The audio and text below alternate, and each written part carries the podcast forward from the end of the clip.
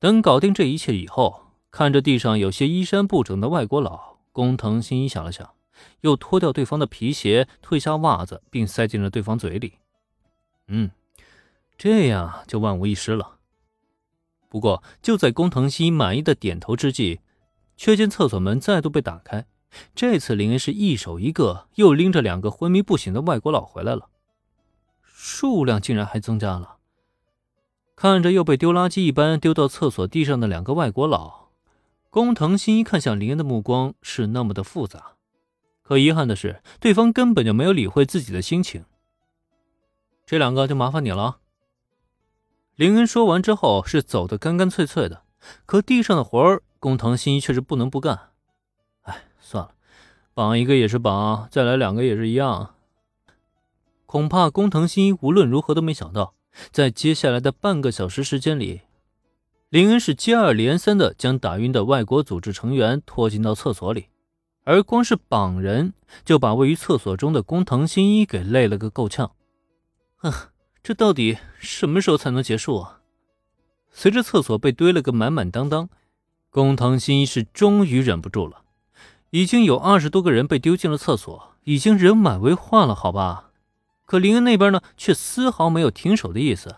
这算什么呀？他打算以一己之力灭了人家老巢吗？行了，你就别抱怨了。这是最后一个，剩下的就没那么容易解决了。这栋建筑的情况呢，我已经调查清楚了。四楼是他们总部，下面三层啊是用来打掩护的，每一层都有巡逻。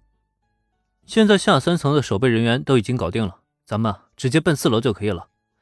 时间紧迫。在对方还没有完全反应过来之前，咱们要速战速决。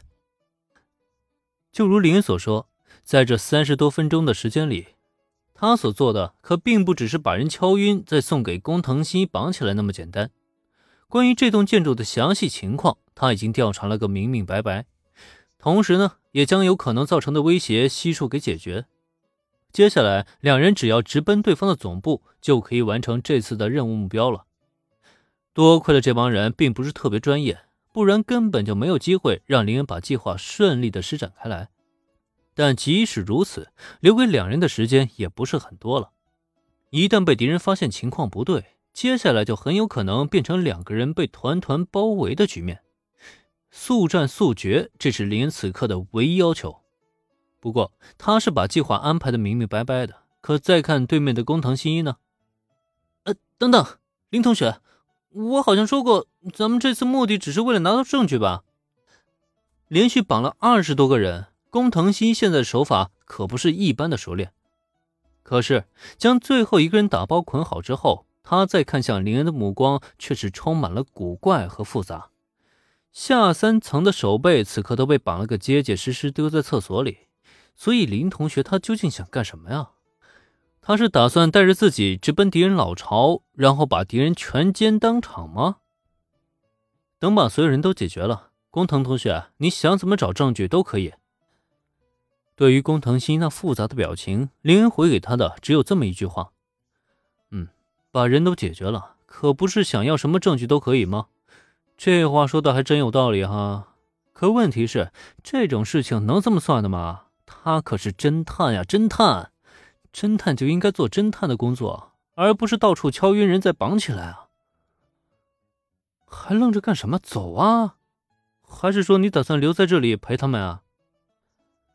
工藤新一的表情很是扭曲，他有心大声的咆哮一番吧，又生怕自己声音太大把敌人给招惹过来。最关键的是，面对林恩这么一个能在半小时内敲晕二十多人的猛人，工藤新一还真就不敢去顶撞他了。在听到林子催促以后，他是下意识的打了个哆嗦，然后立即反应了过来。呃，不，我跟你一起走。工藤新一跑到这里，可不是为了当一个绑人的工具，然后去负责瞭望放哨。既然林恩打定了主意要去四楼全歼敌人，这种事情他肯定不能甘于落后啊。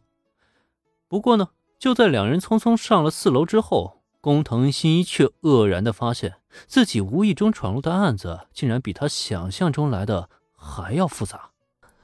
他们竟然有警视厅的内应，他们竟然还想占据东英本土极道的地盘，将大批的违禁品输送进东英。他们胆子怎么那么大？